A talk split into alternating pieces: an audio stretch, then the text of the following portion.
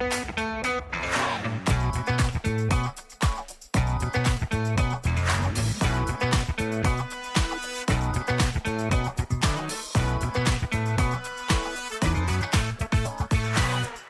הבאים לפודקאסט של דיבורי קהילה, Community Talks, הפודקאסט על אנשים וקהילה. בכל פרק נפגוש דמות מעוררת השראה שתספר לנו על עצמה, ולא פחות חשוב, על עולם הקהילה. אני ענווה רצון, עובדת סוציאלית קהילתית, מומחית בפיתוח קהילתי וארגוני וסביבה משתנה, ואיתי דניאל אופק, מנהל מיזם קהילות למדות של קרן רש"י במשרד הפנים. והיום אנחנו מארחים את יערה. יערה, מה שהמשפחה שלך? בלצמן. בלצמן. היום אנחנו מארחים את יערה בלצמן, ואנחנו רק נגיד שיש כאן uh, את אביב נחמיאס, שהוא uh, מקליט אותנו בכמה פרקים האחרונים, ותודה לך, אביב. יש בינינו חיבור... Uh, הוא המאזין מספר אחת שלנו. מספר אחת, הראשון. אין לו ברירה. כן? אחרי... לפני אימא שלך אולי אפילו. לפני אימא שלי. לפני, המעריצה הגדולה שלנו. כן, ונגיד שאנחנו מקליטים אצל אורן מגילאור הפקות, שתמיד פתח את הלב ואת הבית ואת המשרד, ודי השתלטנו לו כאן על הדברים בכל יום הקלטות, ואז תודה לך, אורן. וזהו, דניאל, אתה מוזמן להציג את שיערה. אני אציג, אני רק אגיד למאזינים שלנו בתחילת הפרק הפעם, שאנחנו מזמינים אותם לפנות אלינו. ולהגיד לנו את מי הם היו רוצים לראיין, ואיך אנחנו נורא אוהבים לראיין אנשים שאנחנו מכירים, אפרופו הפרק היום. ויש לנו ערוץ טלגרם שנקרא דיבורי קהילה, וקבוצת וואטסאפ שקטה, שאנחנו שולחים שם עדכונים על הפרקים, אה, שלא תגידו שלא שמעתם, וגם איזשהו ערוץ ביוטיוב, זה, זה משהו חדש כזה שמלא אנשים משתמשים בו, אבל אף אחד לא שומע בפודקאסטים, אבל מי שבא לו לשמוע, שינסה. יש לנו שם פרקים שהגיעו למעל 100 האזונות. או, לא ידעתי את זה. כן. אז כנראה שיש אנשים שעוד ביוטיוב, וזהו, וספוטיפיי יש קטע שמדרגים בחמישה כוכבים, תעשו את זה, וזהו, סיימנו פה. ואני אציג את יערה. אז אה, יערה היא חוקרת במרכז לכלכלה אלטרנטיבית באוניברסיטת קיימברידג'. במחקריה, יערה עוסקת בשאלות הקשורות לאינטראקציה בין בני אדם, אלגוריתמים, אה, בארגונים ובקהילות, וכמו כן היא מייעצת בתחומים של ניתוח רשתות של קהילות והטמעת בינה מלאכותית בארגונים, ובנוסף, היא אוהבת לקרוא שירה.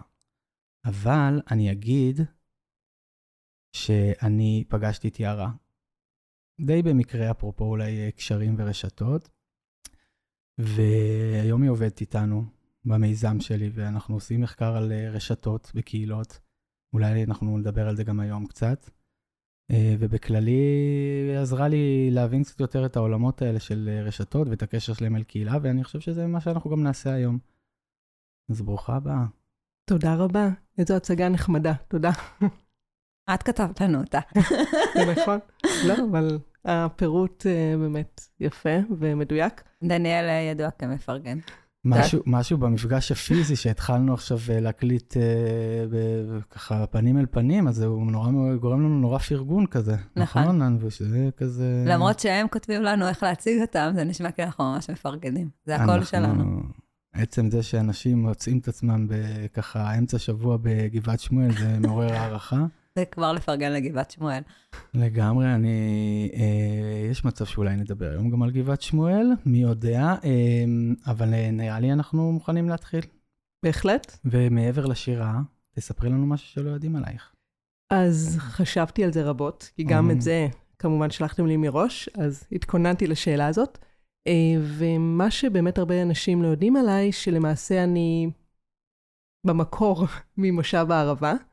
אה, וזה מתחבר מאוד לעולם אה, של קהילות, כי בעצם החוויה הזו של קהילה אה, נטמעה בי בפעם הראשונה בעצם במושב שבו התגוררתי. ואז מצאתי את עצמי מחפשת את ה, שוב את החוויה הזו של הקהילתיות.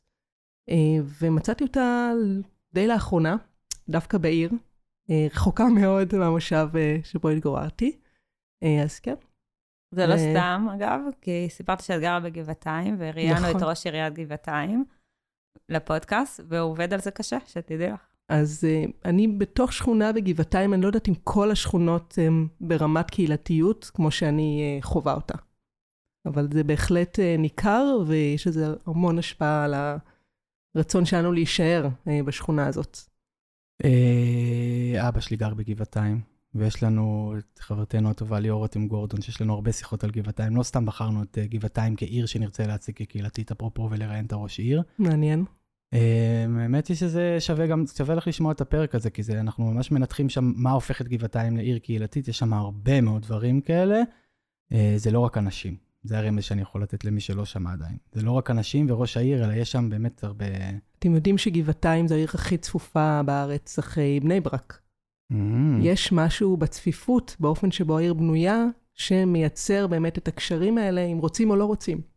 חד. משמעית. אפרופו, גבעת שמואל, כבר אני יכול להכניס את זה, חשבתי שזה ייקח לי קצת זמן, אבל הנה.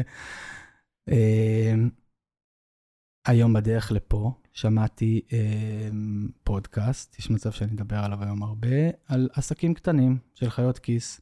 איכשהו תמיד מהדברים הכי לא קשורים, מפודקאסטים לא קשורים, אני מוצא איך זה קשור לקהילה.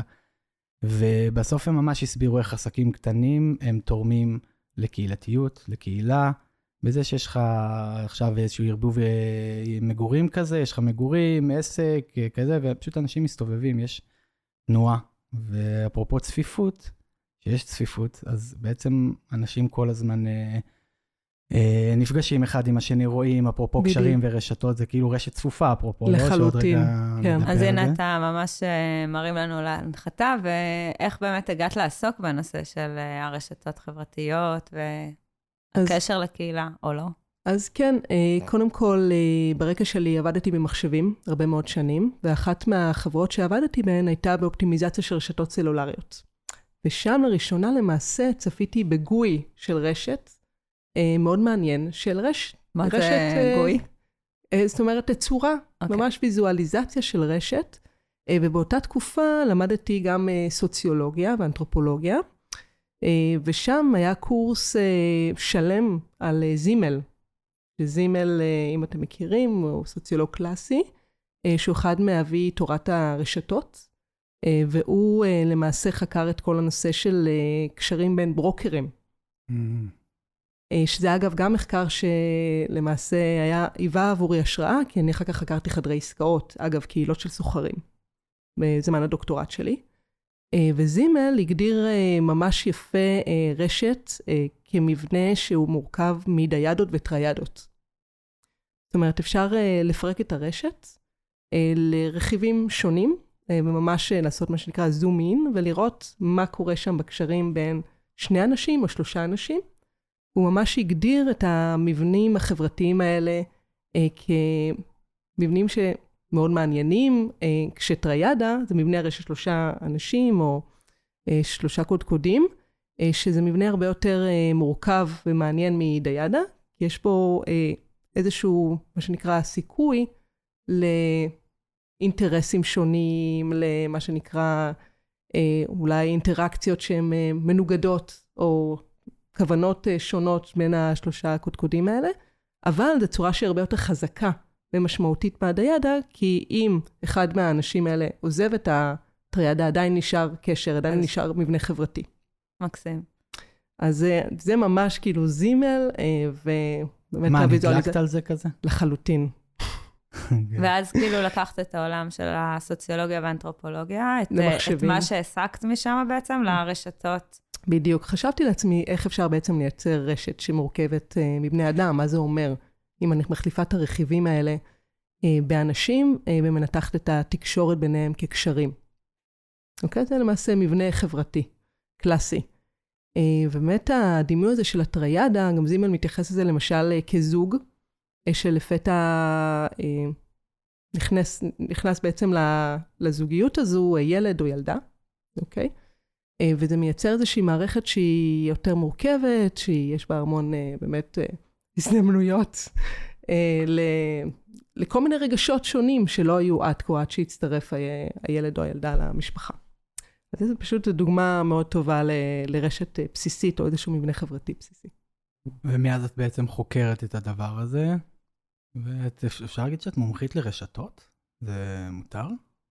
אתה יכול, אני למעשה בדוקטורט הפודקאסט שזה מה שווה לכל, שחקרתי. כן? אנחנו להגיד פה מה שאנחנו רוצים, אפילו לקלל. אבל אה, כן, כאילו, ככה אני, זה מה שאני תופס ממך בכל אופן. אה, מדהים. היא דוקטור לרשתות, לא רק... דוקטור מומחית. לרשתות. אה, טוב, אז אולי כזה קצת תספרי לנו יותר מה זה בכלל רשתות, ממה הן מורכבות. אחר כך ניכנס קצת יותר גם לרשתות בארגונים וגם מהמם. לרשתות בקהילות. ורק מאיך שפתחת, אני אגיד שבא לי שתהיה המרצה שלי. באמת. כן, כן. אז קודם כל, אני חושבת שכבר רמזתי לזה מה זה רשת. רשת היא למעשה מבנה של קשרים. עכשיו, המבנה הזה יכול אה, לכלול בתוכו כל מיני גורמים. יכול להיות שהקודקודים, אם קודם ציינתי משפחה, או בני משפחה, הם יכולים להיות למעשה מדינות, הם יכול להיות, יכולים להיות ארגונים. הם יכולים להיות עובדים בתוך ארגונים. אה, ומה שמעניין אותנו להבין זה, ולנתח את הקשרים בין הארגונים, או בין העובדים, או בין חברי וחברות הקהילה, אה, וזהו למעשה הרשת. אוקיי, ובעצם אה, אני אולי אגיד, אני פחות או יותר מי שהבנתי שיש את המילה הזאת קהילה, הבנתי שזה קשור לרשתות. אחד הדברים שאנחנו מדבר, מדברים, אני מדבר עליו די הרבה בפודקאסט, כי יש הרבה מאוד מחקר על הסיפור הזה של קשרים. אחד הדברים שגם אה, התעסקתי בהם הרבה זה הסיפור של אה, אה, מדד הקהילתיות, ואחד המימדים שם זה חיבוריות, חיבוריות לקוח מתוך הון חברתי, ובעצם בדיוק המקום הזה של היחסים והקשרים שנוצרים בתוך קהילה. אה, ומשם אני ניגשתי לזה, ממש יש מחקר, ש... יש כמה מחקרים בהקשר הזה, שגם אה, דיברנו עליהם לא מעט, שדיברנו אפרופו על הון חברתי, היה לנו ממש פרק על הון חברתי, שמראה איך זה שיש לך קשרים, גם קשרים חזקים, גם קשרים חזקים, גם מערכות יחסים אה, מטיבות, איך זה בעצם משפיע על האושר, על הבריאות, על איכות החיים וכדומה, זאת אומרת, זה ממש עניין. מהצד השני, אני מרגיש, הרגשתי, אפרופו, שפגשתי אותך קצת, אולי את משנה לי את המקום הזה, שזה מין איזשהו משהו כזה, הוא קצת בתת מודע כזה. כאילו, אנשים מודעים אליו, אבל לא באמת מבינים מה קורה, לא באמת מנתחים את זה, לא באמת מדברים הרבה פעמים על המקומות האלה אה, של רשתות. אז כאילו, מה, מה את חושבת על זה?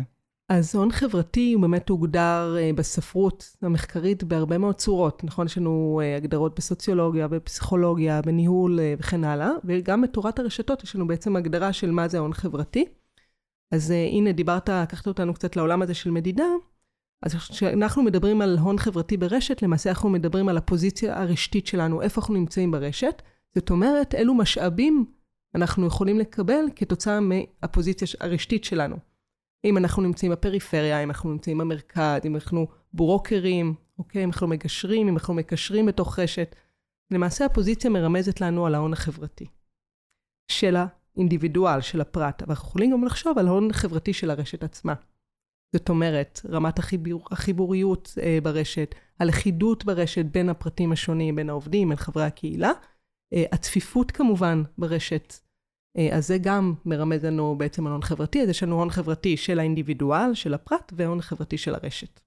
ראיתי, אנחנו יכולים למדוד את זה. ראיתי פעם אה, כמה חברות ייעוץ ארגון, אה, ארגוני, שבעצם הן מנתחות את המצב של הארגון לפי הרשתות החברתיות. הם מסתכלים בעצם איפה המידע נתקע, עם מי כולם מדברים, אה, במקום לעשות את השיטות המיפוי והאבחון, נראה לי קוראים לזה בייעוץ ארגוני קלאסי, אה, בתוך הארגון, הם, יש להם איזשהו כלי שכל העובדים צריכים לענות על איזה חמש שאלות, ומתוך זה בעצם אוספים את המידע, איך הרשת הזאת נבנית, כדי לדעת איך צריך uh, לארגן את הארגון מחדש, ואז פתאום חשבתי לעצמי, אני לא יודעת אם פייסבוק עובדים ככה, ואני מתארת לעצמי שכן, uh, או בכלל בקהילות, אם יש uh, קהילה שלא מתקשרת טוב, והחיים האמיתיים, האם אפשר לעשות להם איזשהו אבחון כזה, לתת להם בקיבוץ חמש שאלות, ולראות מי באמת הכי רכלני, מי גורמים לפיצוצים, מי... אה, מייצרים איזשהו... אה, למה אתם מעניינים? זה מעניין אותי. כי אמרת קיבוץ ורכילות, ואגב, בארגונים רכילות זה משאב מאוד מאוד חשוב. זאת אומרת, יצא מחקר שמדבר על זה שאנשים שהם מודעים לרכילות ומרכלים, הם למעשה, הם, יש להם, ככל הנראה, יקדמו אותם יותר מהר אה, בעבודה. זאת אומרת, לרכילות יש תפקיד מאוד מאוד חשוב. אני לא בטוחה שזה רק רכילות, כי אני זוכרת מלפני איזה עשר שנים, לא זוכרת כמה זמן, שלמדתי אה, אחד מהתארים השניים שלי, אז אה, אה, היה לי קורס בניהול, ואחד מהמחקרים שהראו שהאנשים הפוליטיקאים הם אלה שהתקדמו, ולאו דווקא המנהלים הטובים. כלומר, לא אם, לא אם אתה מנהל טוב, כאילו אם התוצאות שלך טובות, אה, אלא אם אתה פוליטיקאי מספיק טוב, אבל פוליטיקאי וריחול זה יכול להיות uh, קצת ללכת ביחד אפילו. אבל באמת, שוב, למה שאמרת לגבי משאבים uh, שונים ברשת, אז כחלק מיכולת המדידה שלנו בניתוח רשתי, זה באמת לראות אילו משאבים זורמים ברשת. איפה הם זורמים, לאן הם זורמים, איך, מה הנתיבים שבהם הם זורמים, ובאמת לעשות איזשהו מיפוי שהוא כמותי, של ממש לעקוב אחר המשאבים האלה ולאבחן, כמו שאת אומרת, הקהילה. אה, אבל אני חייבת לציין פה שיש הבדל מאוד גדול בין אה, ניתוח אה, רשתי של קהילה פיזית, זאת אומרת שקשרים כמו פה מתבצעים פנים מול פנים, אל מול קהילת אונליין, נכון? קהילה שלמשל בפייסבוק, כמו שאמרתם, והמדידה היא שונה, כמובן.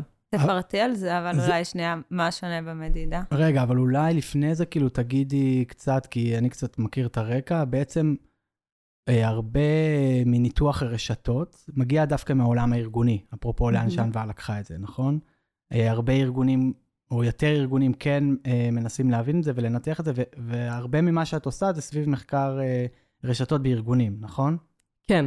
אוקיי, ובעצם כשאת עכשיו מגיעה לארגון, את בעצם עושה איזשהו שאלון, משהו שבעצם מנתח את זה ומראה להם את זה, בוויזואליזציה, כמו שאת קוראת לזה, נכון? למדתי את השפה. אה, ואז בעצם מנתחים את זה, ומה אפשר לעשות עם הדבר הזה, זאת אומרת? אז זה מאוד uh, תלוי ברציונל של המדידה, קודם כל. זה לא ישר uh, מפילים uh, שאלות, זה נורא תלוי במרקם הארגוני, במה שקורה ב- בארגון הזה, בסוג התוכן שאנחנו מעוניינים uh, להבין, לנתח. אה, ובאמת, אה, מה שאמרת זה קלאסי, אוקיי? הולכים אה, באמת לארגון ושואלים את העובדים עצמם, אם בשאלון או ברעיונות או דרך תצפיות, ודרך זה מנסים להבין את המרקם הקשרים בתוך הארגון. וכמו שאמרת, כתוצאה מה, מהדאטה הזה שאוספים, אפשר לייצר את הוויזואליזציה, זאת אומרת, את המבנה הארגוני ואת הקשרים בתוך המבנה הארגוני. הלא פורמלי, כאילו. הלא פורמלי. אה, ורואים את ההבדל באמת אה, הגדול בין הרמה הפורמלית ללא פורמלית.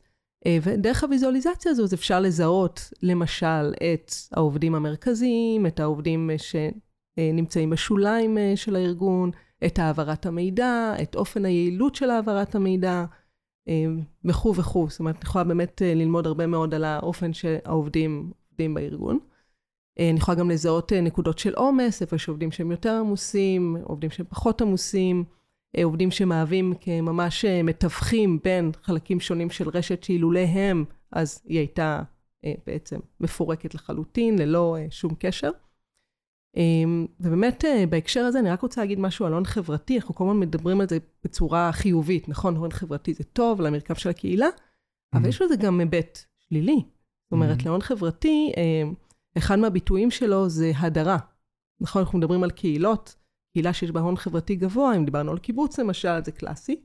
אז יש פה גם uh, את הנושא הזה של הדרה uh, מאוד uh, חזקה של מי שלא שייך אז, לקהילה. הזכרנו את זה בפודקאסט, שאפילו זה קצת מה שקורה להדרה של נשים, להדרה של חבר, חברות מסוימות, שהון חברתי גם מקדם הרבה פעמים את הדומים לו ואת מי שבקשר איתו.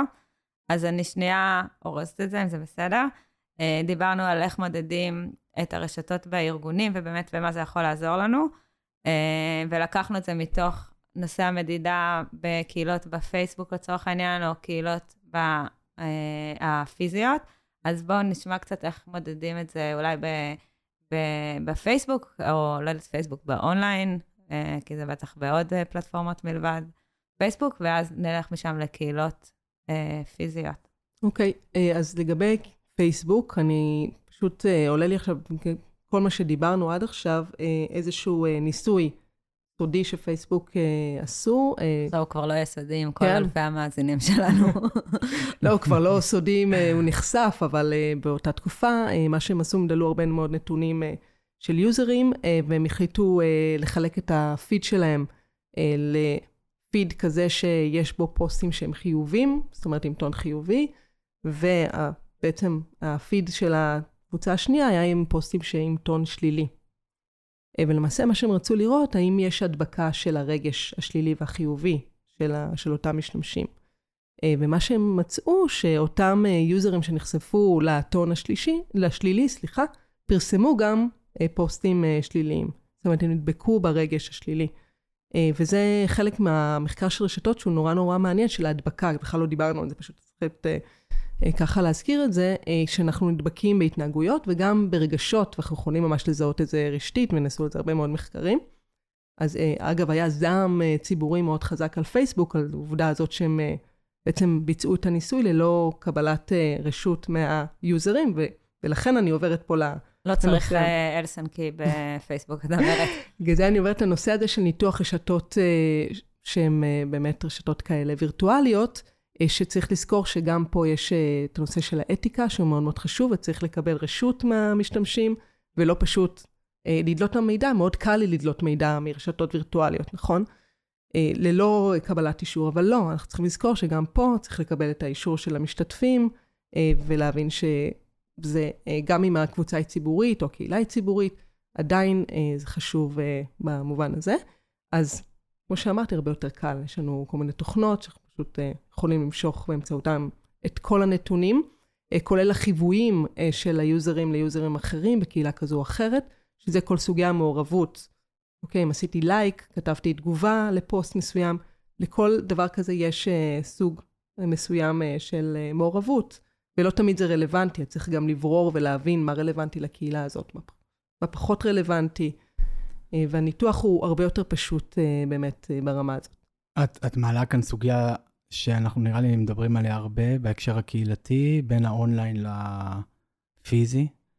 הרבה פעמים באונליין, מנהלי קהילות מתייחסים לקהילה כאילו היא קהילה שלהם, mm-hmm. והנתונים שייכים להם, ו...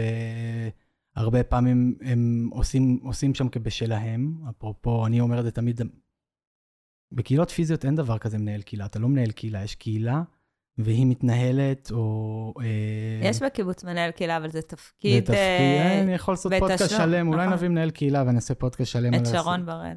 שהיא מנהלת קהילה מדהימה, כי היא באה מעולם הקהילה, אבל מנהל קהילות זה לא תפקיד שהיה קיים, וגם לא היה את השם הזה, ורצו לתת לו איזה יוקרה, אפרופו מה שקורה עם מנהלי הקהילות היום. אה, בפייסבוק, וזה באמת, אה, אה, שאתה בפיזי, ואפרופו שאתה רוצה עכשיו להעביר שאלון, אתה צריך להתאמץ בשביל הדבר הזה, ובכללי צריך להבין שהאונליין הוא נורא מקצר דברים, והוא נורא mm-hmm. מאפשר לנו לעשות דברים ביותר איזושהי קלות, אבל זה לא החיים האמיתיים בעצם באיזשהו אופן, כי אם אנחנו רוצים ואנחנו רוצים, להעביר עכשיו שאלון, ועוד רגע נדבר אחר כך על השאלון, ועל האור שלו יש פה עניינים לקהילה, שאנחנו צריכים את האישור של כל אחד, וגם שהם אשכרה ימלאו את זה, זה משנה לגמרי את ההתייחסות לדבר הזה, וזה... ועוד משהו שעולה לי, זה כשראיינו את אה, דוקטור לירז מרגלית, אז היא ממש דיברה איתנו על שאפשר אה, להבין פחות או יותר טיפוסי אנשים לפי התגובות שכותבים. כלומר, נניח אנשים שכותבים אה, מהממת, או זה יהיה אנשים שבדרך כלל לאו דווקא מתכוונים לזה, mm-hmm. במה שהם אומרים. ואני חושבת שזה גם זה יכול להטעות, כאילו, כשאנחנו עושים מדידה שהיא מדידה אה, יותר של AI ו, ולא אנושית שיודעת אה, להסתכל על הדברים האלה? לחלוטין. אה, בהקשר הזה אני רוצה להזכיר, כי אמרתם מנהלי קהילות. אה, אז יצא, אה, בעצם עשיתי יחד עם אה, דוקטור ליאור זלמנסון מהפקולטה לניהור באוניברסיטת תל אביב, מחקר על מעורבות של AI בקהילות בפייסבוק.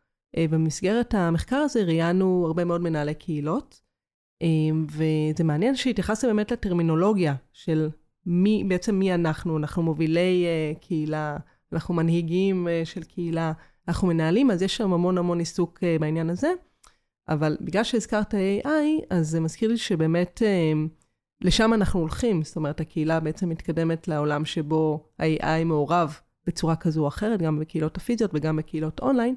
אבל אפשר לראות את הניצנים של זה בפייסבוק, וכבר להבין, אה, ובמסגרת המחקר באמת אה, ראינו את זה ממש, את התגובות של המנהלי קהילות למעורבות הזאת של האלגוריתמים, שהם הרבה פעמים מחליטים עבורם החלטות שהם לאו דווקא אה, מסכימים איתן, וגם אין להם לאן לפנות, כי זה איזה מין פייסבוק, זה איזה ישות עמומה כזו הרבה פעמים עבורם, לא לכולם, אבל היא עמומה ואין להם באמת איזושהי דרך אה, לפנות לישות הזו. אז בשאלה הזו של פייסבוק, השאלה באמת אה, צריכה להיות מי מנהל באמת את הקהילה. פייסבוק, האלגוריתם, או מנהל, או מי שקורא לעצמו האדמין, או מנהל הקהילה.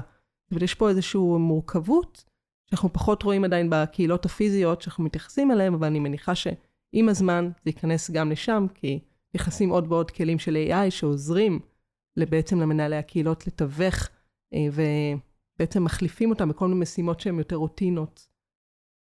בהקשר הזה, אנחנו נראיין, אני נורא רוצה לראיין, אבל שמעתי פודקאסט עם אה, דוקטור סמדר פורת, אני חושב שגם שלחתי את זה לך, על מנהיגות רשתית. ועל זה שהיום נדרש מאנשים בתוך העולם הזה שלנו, שהוא הרבה יותר רשתי, גם רשתי דיגיטלי, אבל גם רשתי, מכירים יותר אנשים ויוצרים יותר רשתות וכאלה. אמ, זה דורש גם מהמנהיגות להשתנות, להיות מנהיגות קשובה יותר, מנהיגות אה, אה, משתפת, אה, אפרופו בהקשר הזה, כאילו, הרבה פחות היררכית. זאת אומרת, רשת עבורי, לא בטוח שעבור כולם, אפרופו פייסבוק, אבל רשת עבורי זה משהו שהוא לא היררכי, זה כאילו מש, מבנה שהוא אה, כולם עם כולם כזה, זה מין כזה, אנחנו נשים איזושהי תמונה של ויזואליזציה, איך זה נראה מבחינת רשתות, וגם בטח אנשים יכולים לדמיין את זה שיש נקודה והמון קווים ביניהם. אה, אבל אני חושבת שזה הרבה תלוי, אה, היה לנו את הפרק על אה, ההולקרטיה, האם הנושא של הניהול מוגדר תפקיד או מוגדר בן אדם?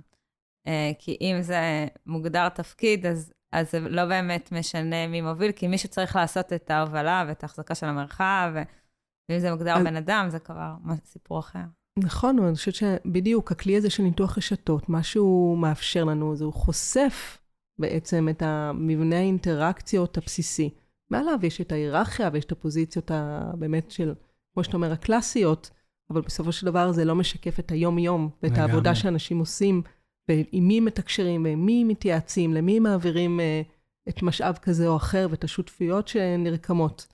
אה, אז בהקשר לזה זה באמת אה, גם ואולי פה יהיה לנו איזשהו אה, אולי אה, דיון או ויכוח, זה מאפשר לנו גם איזושהי שליטה מסוימת אה, כמנהל ומנהלת קהילה על הקהילה שלהם. זאת אומרת, נותן איזשהו תשקיף, ומכאן הם יכולים באמת אה, לכוון בצורה עדינה, בשיתוף פעולה עם החברים והחברות, למקום שהם רוצים לקחת את הקהילה. אז מה בעצם נרצה למדוד בקהילות וירטואליות? כלומר, נניח אנחנו מחזיקי קהילה, מובילי קהילה, מנהלי קהילה, כל אחד איך שרוצה לקרוא לזה, ואנחנו רוצים לייצר את הקהילתיות. מה בעצם ננסה למדוד שם? אז קודם כל, אה, אני רוצה להגיד שבהקשר הזה זה שוב תלוי בקהילה עצמה וברציונל של הקהילה. מה באמת היא רוצה להשיג. כלומר, להגדיר את המטרה. בדיוק, להגדיר איזה שהם אה, יעדים מסוימים, מטרות מסוימות, מה הרציונל של הקהילה, מה המטרה של הקהילה. אה, ומכאן אני יכולה למדוד באמת את סוגי מעורבות של חברי הקהילה. ואני רוצה עוד להגיד בהקשר הזה, אה, של הון אה, חברתי, אגב, זה מזכיר לי עכשיו, הנושא של אה, משברים, אוקיי? שמתקיימים משברים בקהילה, אז קל לי מאוד להבין מה, ההון. מה מידת ההון החברתי שלי. ואם הוא חיובי או שלילי, לפי מה ש... כמו שאמרנו קודם. כי אה, באמת, נגיד אה, מצבי משבר, אם מחוץ לקהילה או מתוך הקהילה, למשל זה יכול להיות אפילו משבר אה, של רעידת אדמה לצורך העניין, אני יכולה לדעת ישר, זאת אומרת, את רמת האופן שבו אנשים או חברים, חברים בקהילה נוטים בעצם להעביר משאבים אחד לשני, זאת אומרת, להעביר, אני מדברת ממש על דברים פיזיים, כמו אוכל ובגדים וכן הלאה. או תמיכה רגשית גם. או תמיכה, נכון. אה, ובאמת בעיתות של אי-ודאות גבוהה ומשבר כזה או אחר, יכולים ממש אה, להבין את הרמה של ההון החברתי. אה, ובהקשר הזה אני יכולה לנתח קהילות וירטואליות, וגם פיזיות אגב, לפי אירועים שמתרחשים בהן. וזה קצת מביא אותנו לעולם של הדינמיות של רשתות. זאת אומרת, אני רוצה למדוד למעשה רשת לאורך זמן. אם אני מודדת מדידה אחת, זה לא אומר לי הרבה. אני יכולה להגיד כל מיני דברים כמו מספר הקשרים שיש לי, נכון? מספר השחקנים, החברים המרכזיים, מידת הקשרים, חוזק קשרים. אה, אבל אם אני אוכל אה, באופן דינמי למדוד בהתאם לאירועים שמתרחשים בקהילה, אז אני אוכל באמת לקבל תובנות יותר מעמיקות. כמו למשל, בעת משברים, מה קורה בקהילה. או מה המשברים עשו לקהילה. זאת אומרת, לא רק מצב נתון. בהקשר למה שאמרת עכשיו, ראיינו את uh, יובל, יובל קליין, uh, והוא uh, הוא סיפר לנו על, uh, זאת אומרת, הוא uh, איש חירום, במילואים הוא איש חירום. במילואים הוא איש הוא הכל, הוא בערך הכל. באזרחי לא, באזרחי לא. לא, הוא בערך הכל, הוא עושה הכל, והוא באמת בחור מיוחד ומרשים ביותר. אם אתה מאזין לנו, יובל, אני אה, אשמח אה, לדבר איתך בקרוב. אה, אבל אה, הוא סיפר לנו על, על, אה, על המשלחות שישראל מוציאה לחירום, וסיפר לנו על זה שהמשלחות של ישראל הרבה הרבה יותר מוצלחות, למרות שיש להן טכנולוגיה הרבה פחות אה, טובה, בטח אל מול מדינות מת- מפותחות יותר. וניסינו להבין איתו ביחד מה זה הדבר הזה, וסיפר לנו אה, על אה, זה שהם בעצם משתמשים במשפחות, בעצם משתמשים בקהילה כדי למפות, אפרופו גם בדיוק את הקשרים מדהים. ואת מה שהיה, כדי להבין איפה האנשים היו, איפה הם ישנו, איפה הם נמצאים בדרך כלל, וזה מה שמביא לחילוץ הרבה הרבה יותר מהיר, אז אני שנייה וזה אעשה ממש סדר. רשת שאני חושב על זה. אני אעשה ס- אעשה מה, שנייה אמרתי המון סדר. שטויות. כי- זה התפקיד שלי במילואים, ואני מרגישה ככה, זה נקרא קציני התנהגות אוכלוסייה, ובעצם התפקיד של קציני התנהגות אוכלוסייה אה, זה לנסות אה, אה, ולשאול על ידי תשאול קוגניטיבי, כמו שעושים למשל במשטרה, או כשאנשים אה, מאיימים לעשות כל מיני דברים, או בני ערובה וכולי, לייצר איזשהו תשאול קוגניטיבי כדי לדלות כמה שיותר פרטים אה, שיוכלו להוביל למציאת נעדרים באתרי הרס גדולים. זה כן, יש קצת את הטכנולוגיה, הם קצת עובדים 8200 וכולי, כדי למפות וכולי, אבל הרוב נעשה באמת על ידי אה, תשאול, ובאמת זה מה שמייצר אחוזי הצלחה מאוד גבוהים בחילוץ, כי החילוצים שם מאוד מדויקים, ולפי חפצים שבתשאול הם הבינו Mm. שיהיו ליד האנשים. אז אה, זה ממש רשתות. זה רשת, כאילו, אתה בונה. רשת, הם גם סיפר, הוא סיפר שהם נותנים להם לצייר את ה... הם- כאילו, כל מיני הם דברים. לא רק נותנים להם לצייר, הם גם אה, פותחים, אה, דר- לצורך העניין, דר- אה, איזשהו ענן שאליו אנשים יכולים להעלות תמונות של דברים שיכולים לזהות את האנשים ושרטוטים. ובהרבה מדינות, שזה דווקא לטובת ישראל, בישראל כל שינוי שאתה עושה נניח בדירה וכולי, אתה חייב להצהיר על זה. בהרבה מדינות בעולם אתה לא חייב להצהיר על זה, ואז כשמתמוטטים, לדוגמה, בניינים וכולי, אז אתה לא באמת יודע... אין לך את התוכניות, כאילו. איפה החדר שינה, או איפה הסלון Mm. כדי לחלץ, ו, ואז החפצים האלה ממש עוזרים. כאילו, הם יכולים להגיד, ברמת דיוק מאוד גבוהה, הבן אדם כאן, לפי דברים כאלה. אה, אבל כן, הם בונים רשתות שהן בעצם גם על ענן וגם, וגם אה, פיזי כדי לייצר, ויש לזה ממש אה, ויזואליזציה יפה. כאילו, אני לא יודעת אם אפשר להגיד על כן. הנושא הזה יפה, אבל... מותר לך להגיד את המילה ויזואליזציה, זהו, כן, לא, אבל-. אני פשוט לא יודעת אם אפשר להגיד את זה יפה, כאילו, אה, כשהם מנסים אה, לאתר את האנשים. אמ, אני אמ, אחבר את זה רגע לעולם הקהילות, ואני אתחבר מהמקום שלי. אני אה, הרבה מאוד עוסק בעבודה שלי, וגם אנחנו מתעסקים פה בפודקאסט, ואני חוקר, קורא את הסיפור הזה של מדידה בקהילות. מהמם. אמ, אמרתי, גם אה, מדדתי, והייתי חלק מפיתוח של מדד מסוים וכאלה, אבל בטח, גם אני הרבה פעמים רואה את זה מבחינת אה, קהילות וירטואליות, ובטח ובטח בקהילות פיזיות, עם עוד יותר ברשויות, אה, כמעט ולא מתקיימת מדידה. זאת אומרת, יש קהילות, הן קיימות וכאלה. וכשהקמנו את המיזם שלנו, אז התחלנו לחשוב גם על איך אפשר לקחת קהילות לומדות, ובאמת ל- לחקור אותן ולהבין מה קורה בהן. Uh, ואני uh, סאקר של המושג הזה, הון חברתי, וגם אחת המטרות המרכזיות של קהילה לומד זה לייצר את אותו הון חברתי עבור בעלי תפקיד שהרבה פעמים בודדים ולבד, ואתה רוצה לייצר להם הון חברתי שהוא מקצועי עכשיו, לא עכשיו הון חברתי שהם לא יכולים להשתמש בו בעבודה, אפרופו. וחיפשנו ככה מה, מה, מה אפשר ו, ואנחנו יכולים לחקור, וככה הגענו אלייך בעצם. כי הבנו שאנחנו בעצם רוצים לחקור את הרשתות, את מה שקורה בפנים, את המערכות יחסים, את הקשרים, את ההמון שנוצר, אה, וזה מה שאנחנו עושים איתך, ואנחנו בעיצומו של מחקר, ו...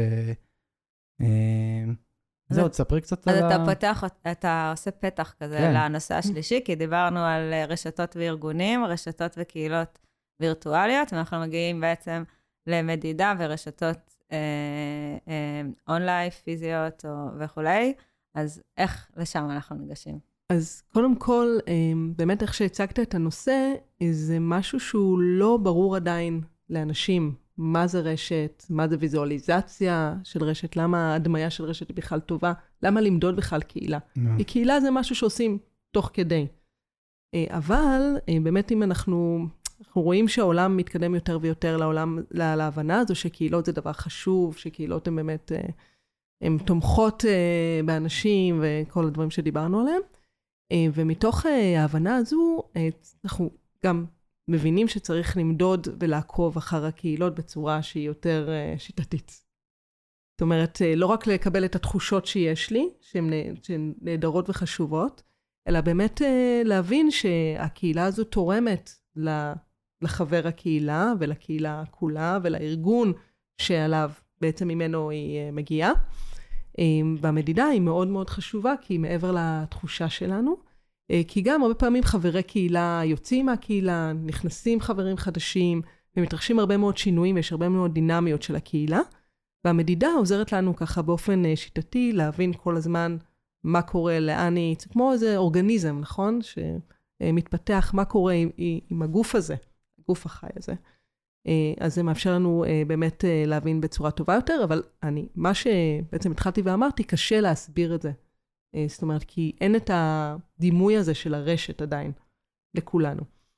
אני יכול להעיד על עצמי, אני מרגיש, אחד, בואו רגע נגיד, אנחנו בעצם, אה, את פיתחת לנו שאלון שהוא מתאים לקהילות, ואנחנו בעצם העברנו שאלון בהתחלה, mm-hmm. שהוא שאלון ארוך, שבעצם אנחנו שואלים פרט-פרט, אוקיי? נכון. אינדיבידואל-אינדיבידואל, את מי הוא מכיר, מה מידת האינטראקציה שלו, כמה הוא משתמש, אה, נעזר במידע ממנו וכאלה, זה לא קל למלות את זה. ואנחנו באמצע השנה ואומרים להם, בואו תמלאו שוב פעם את השאלון, ובסוף שנה, זאת אומרת, בעצם ההתעקשות שלך, שהיא בעיניי, את גם מסבירה אותה עכשיו, היא, היא למדוד כל הזמן ותוך כדי תנועה. ואז המפה הזאת, הוויזואליזציה הזאת, היא גם איזשהו כלי שאנחנו יכולים להשתמש בו, אפרופו, וקצת העלית את זה מקודם, אמרת לה, האם נתווכח על זה או לא, כי זה באמת עניין בקהילה, האם, האם אנחנו מתערבים בעצם, האם אנחנו משתמשים במידע שיש לנו שם, כדי בעצם אה, לעשות אה, התערבות או מניפולציה, תלוי איך מסתכלים על זה, אפרופו, ואני אתן אולי דוגמה כדי שתמחיש את זה למאזינים. אנחנו אה, אה, בעצם מקבלים תמונה, ואנחנו רואים שיש אנשים שיותר מחוברים לקהילה, ויש כאלה שפחות. יש אנשים שממש ברמת, תחשבו על זה ברמת רשת, שהם נמצאים בצד של הרשת, והקשרים שלהם מאוד מאוד חלשים עם האנשים האחרים. ואז נשאלת השאלה, האם אנחנו לוקחים את אותו בן אדם ומנסים לחבר אותו, עושים פעולות אקטיביות כמי שמוביל את זה, או שזה איזשהו משהו שהוא טבעי וצריך להיות בקהילה ואולי משתנה ודינמי, כמו שאמרת, וזה באמת שאלה אה, אה, שאנחנו מתמודדים איתה, אבל אני, אני כן רוצה להגיד שעצם השאלה, עצם המודעות לדבר הזה, זה כבר משהו מאוד חשוב. נכון, ואני גם חייבת פה לבוא ולהגיד שגם לפריפריאלי, מי שנמצא בשולי הרשת, יש תפקיד חשוב. זה לא אומר שאנחנו צריכים להפוך אותו אה, למרכזי, או להעצים כביכול, במושג שאנחנו זורקים לאוויר הרבה פעמים, אלא יש בפריפריאלי הזה הזדמנות אה, לייצר דברים שהם חדשים, דברים שהם לאו דווקא בלב של הקהילה כרגע, אה, וגם לא כל הזרקור עליו, אז הוא יכול גם להרגיש יותר חופשי לייצר מעצמו אה, דברים שהם יותר יצירתיים וחדשניים. אה, כי מה שקורה בעצם ברשתות, אנחנו שמים זרקור על המרכזיים, כי הקול שלהם נשמע, נכון? הם בעצם הבולטים ביותר. ואז הם גם חוטפים, כאילו, גם אם הם מתנהגים בניגוד לנורמות, הם בעצם מטילים עליהם סנקציות. ואילו למי שנמצא בפריפריה, לא רואים אותו, הקול שלו לא נשמע. אז יכול לעשות הרבה מאוד דברים, יכול לעשות מה שבא לו כביכול. זאת אומרת, הסנקציות לא יוטלו עליו באופן מיידי. זאת אומרת, יש פה הזדמנות דווקא גם לפריפריאלים לייצר משהו אה, שיהיה משמעותי לקהילה, לעצמו כמובן, ולקהילה. זאת אומרת, זה לא מה שאנחנו חייבים תמיד אה, לחבר, מה שנקרא, כאילו בצורה הזאת, זה תלוי, שוב, ברציונל של מה, מה זו הקהילה הזאת, מה היא עושה, למען מה היא פועלת, שלה. מה המטרה שלה. אז זהו, עולים לי בהקשר הזה שני דברים. אחד, אה, כאילו, אם המטרה היא למידה, גם אם אתה פריפריאלי, אתה עדיין יכול ללמוד. כלומר, זה שאתה לא מאוד מרכזי בתוך כל ה... שיח וכולי, זה לא אומר שאתה לא אתה לומד. אתה נגיד צופה מהצד, זה, וזה דרך הלמידה הטובה. כן, אתה, אתה אוגר את המידע, זה דבר אחד שעולה לי בהקשר הזה. והדבר השני שעולה לי בהקשר הזה, אני ממשיכה לדבר כי אני מנסה להיזכר מה הדבר השני, אבל לא זוכרת אותו, אז אולי אני אסתום עכשיו ואתן לכם חזרה לדבר. אה, שדיברת על, המש, על המשמעות, אז הרבה פעמים, אה, במידה ואנחנו כן שמים לנו למטרה לגרום לכולם להרגיש חלק בצורה כזאת או אחרת, זו השאלה אם אנחנו רוצים להגדיר את זה כמטרה או לא, אבל בהנחה שהגדרנו את זה כמטרה, אז הרבה פעמים פשוט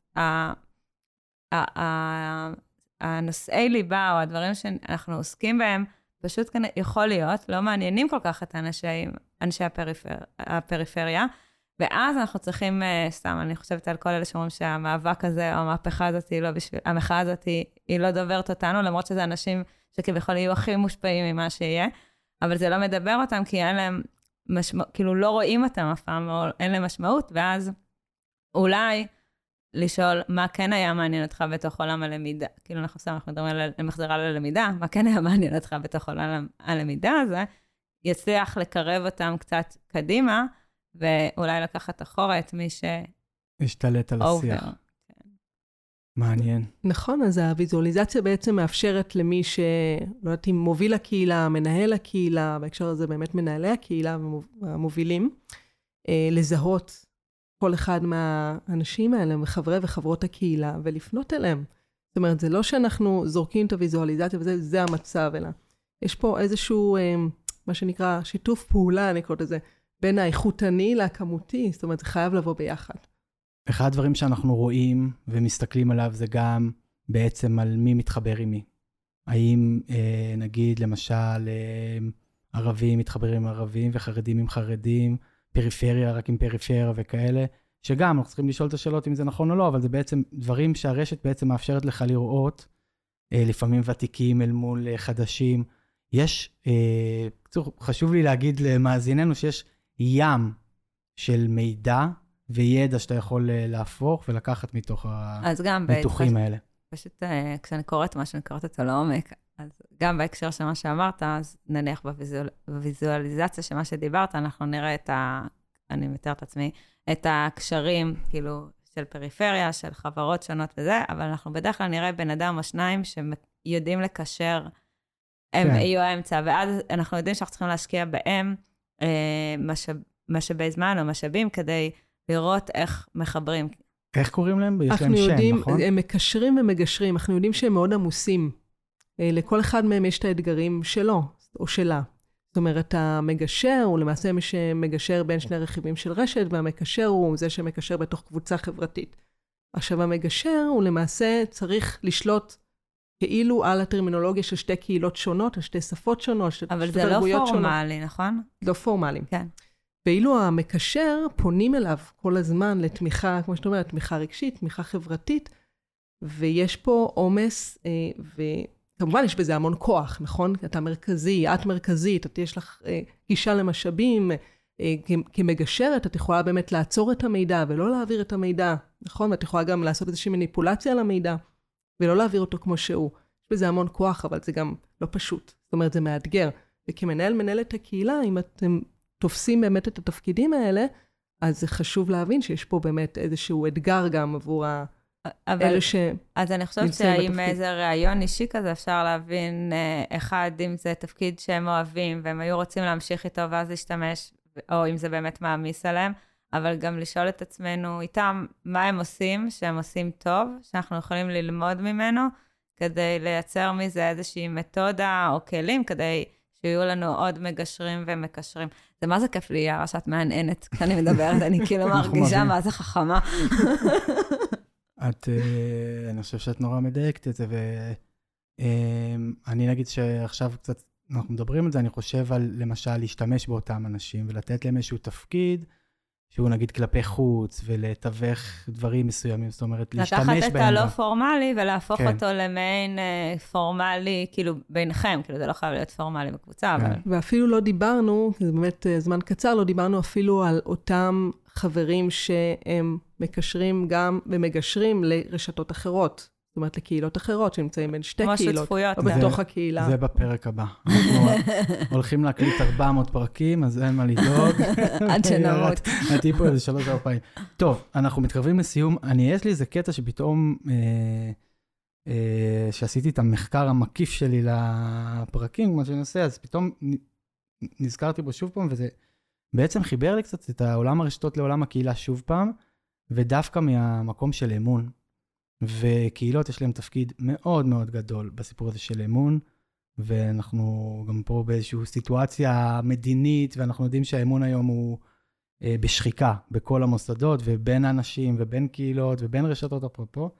אז אה, זה בחור, מר בחור שקוראים לו רוברט אקסלרוד, והוא כתב ספר שנקרא אבולוציה של שיתוף הפעולה. אה, יש שם הרבה על רשתות, אגב, אני ממליץ על הספר. והוא מציין כך, הוא מציין כי דרגת האמון בין בני אדם היא פונקציה ישירה של מספר סבבי התקשורת ביניהם. כלומר, למרות מה שנראה לנו אה, שמאוד חשובה האיכות של התקשורת בין החברים בקהילה, יש חשיבות אפילו יותר גדולה לכמות. במילים אחרות, זה אני מוסיף אגב, רוצים שיתחיל להיבנות אמון בין החברים בקהילה, תדאג, תדאגו שיפגשו שוב ושוב ושוב ושוב, ואני חושב שזה אפרופו מה שאני כל כך רוצה שיהיה בקהילות, ברור שאני, כאילו, גם אצלנו המטרות זה לייצר יותר אמון וכאלה, זו מילה קצת גדולה, אבל אני חושב שברשתות אתה בעצם רואה את הדבר הזה מאוד יפה, את המפגש הזה. ו... אני רוצה להגיד שלי אישית יותר חשובה איכות מהכמות. אני מעדיפה לא לדבר אנשים בכלל, כל עוד אמרו לי דברים ש... ואז אני אשאל, האם יש לך אמון גבוה, אבל זה כבר... יש לי אמון גבוה. כן, מעניין. אז בהקשר הזה, באמת, התקופה של הקורונה שיבשה את זה לא מעט. זאת אומרת, המעבר לזום, המעבר הזה באמת לתקשורת מרחוק ופחותה יותר, היא במידה רבה שיבשה את הנושא הזה של האמון. אגב, לא רק אמון אה, של בהנהגה וניהול, גם ההפך. כאילו, אמון של מנהלים בעובדים, אפשר לראות את זה מאוד חזק. אה, אם... אה, אני לא זוכרת אם דיברנו על זה בפרק או לפני הפרק, שהתחילו לייצר כל מיני מערכות שיכולות לעקוב אחרי עובדים, זה כי ההנהלה לא מאמינה שהעובדים יעבדו מהבית. אה, אז כאילו זה אמון דו-כיווני, הוא לא חד-כיווני כמו שאנחנו נוטים לחשוב. זה מחזיר אותי לנושא של ניהול אלגוריתמי, שאני חוקרת בכל הקשר בין עובדים ל-AI, אה, כי מה שקורה למעשה זה שבאמצעות התוכנות האלה, הטכנולוגיות האלו, ארגונים יכולים לשלוט מרחוק על העובדים, כי אם באמת אה, משהו במידת אמון אה, נפגע, וגם העובדים מרגישים שפתאום שלא סומכים עליהם, כי מנטרים אותם, אה, ובעצם דולים את כל הדאטה עליהם, ומה שהם עושים, כמה הם עושים, מידת ההספק שלהם. וזה בעצם גם העתיד, אגב, של העבודה הזאת מרחוק. יערה, אני, אני מרגישה שאנחנו יכולים לדבר איתך עד אינסוף, אבל אני אשמח שנתחיל... המדיום לא מאפשר. המדיום לא. המרואיינת הבאה לא מאפשרת אוקיי. שתגיע אה, בקרוב, אבל מה שכן, אה, ככה שנתחיל להתכנס, אז נשמח לקבל ממך אה, טיפ, ודניאל אהב להגיד שיהיה פרקטי. ואחד, אם לא, אנחנו ממש מוציאים את זה בעריכה. אני דווקא מיערה אשמח לקבל לפחות שני טיפים. כן. אוקיי, אז אם באמת דיברנו על התקופה המרוחקת הזאת של הקורונה, אז טיפ יישומי, כמו שביקשתם, אה, זה ממנהלי ומנהלות קהילה להפגיש כמה שיותר את החברים והחברים שלהם פנים מול פנים. לא רק בהקשר של אמון, אלא גם עוד הקשר שבכלל לא דיברנו עליו, כי מפאת uh, קוצר הזמן, לא. של יצירתיות. כי אנחנו וואו. רואים ממחקרים שבאמת uh, עכשיו בעקבות הקורונה ככה הגיעו אלינו לטובה, שיצירתיות במפגשים פיזיים היא הרבה יותר רבה תוססת, מה שנקרא, מאשר אה, מפגשים בזום, בגלל שזה מאפשר לנו להסתכל מעבר אה, למסך, מה שנקרא, אלא לרמזים שמתרחש, והחיוויים הקוגנטיביים שמתרחשים מול העיניים שלנו. רציתי לשאול אם עשו על זה FMRI או משהו כזה, כדי לראות איך החיווטים באמת במוח אה, מתפרשים אצלנו בשיחות כאלה בזום, לעומת... יש מספר מחקרים, למשל מחקר שמדבר למה מתיש אותנו כל כך שיחות בזום, לעומת uh, פגישות uh, פנים מול פנים, אז בין השאר העובדה הזו שאנחנו מסתכלים על, המס, על המסך, זאת אומרת, אנחנו מסתכלים על עצמנו כל הזמן.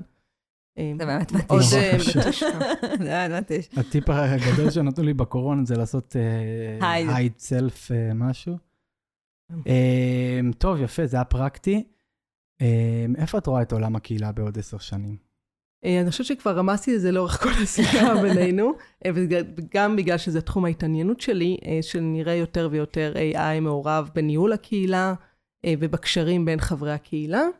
כשתחילה באמת נראה את ה-AI מחליף את הרוטינות עבודה, ובאמת את שיטות העבודה, שפחות מנהלי הקהילה האמת ישמחו ש-AI ייקח מהם, ועם, ועם הזמן, גם בעולם של קבלת החלטות. גיסי, כאילו, כולם תמיד מדברים על uh, המקצועות שהולכים להיעלם, וגיסי הוא מתכנת, והוא עובד בחברת סטארט-אפ שעושה AI uh, לתכנות. כלומר, שאולי לא יצטרכו כבר מתכנתים, כאילו, יוכלו להגיד מה אתם רוצים, והתוכנה כבר תדע לתכנת לבד את הקוד. כן. אני ישבתי פה באולפן עם הספונסר שלנו, המנהל האישי שלנו, האולפן שלנו, אורן. גלאור, והתייעצתי איתו על משהו בעבודה ועל תהליכי עבודה שאני מרגיש שהם לא עד הסוף ואנחנו לא מצליחים לפצח, והוא אמר לי, מה הבעיה, יש AI. והוא ממש הסביר לי איך אני, כאילו, הדבר הזה יכול להיות וזה, וזה הדליק אותי מצד אחד וקצת הפחיד אותי, ויערה לא מכירה את הפודקאסט, אז היא יודעת שאסור להעלות את המילה AI פה, כי יש לנו, לדניאל יש חרדה עם זה, אבל... אה, בדיוק בפרק שיצא, אז אה, כל פעם שאומרים צ'אט GPT, דניאל לא מצליח אפילו להגיד את האותיות. כן, זה אפילו, כל משהו באנגלית מלחיץ אותי כנראה. יערה, מלא תודה. שמחה, נהניתי. אני רוצה להגיד משהו כזה לסיום, אני ממש התלבטתי אם להזמין את יערה לזה, כי אני מרגיש, אני מרגיש שהיא... חכמה מדי בשבילנו? חכמה, לא, היא פיצחה משהו בעולם הקהילות מבחינת מדידה, ואנחנו עושים את זה, ואני כאילו מצד אחד רוצה לשמור את זה אליי, מצד שני אני בא ואומר לכם, תקשיבו, אה, זה עניין, אז אה, גם שתכירו את יערה ואת הסיפור הזה של רשתות, זה מאוד מאוד חשוב, אה, זה חלק מהסיבה שכן בסוף התפשרתי על זה והזמנו אותה, וגם אני אומר את זה כל הזמן ליערה, שאני רוצה שכמה שיותר קהילות יזמינו אותה ויעבדו איתה. אה, לא מהקשר הפרנסתי, אני לא מקבל על זה שקל, וגם יערה זה לא הסיפור שם, אלא באמת מהמקום הזה של להכניס כמה שיותר את עולם הרשתות לתוך uh, קהילות ו- ומחקר ומדידה, ואני רואה בך שליחה של הדבר הזה, אז uh, תודה. תודה. כאילו, תודה שבאת. תודה, היה מרתק. תודה רבה. ולמאזיננו, ניפגש בפרק הבא. ביי ביי.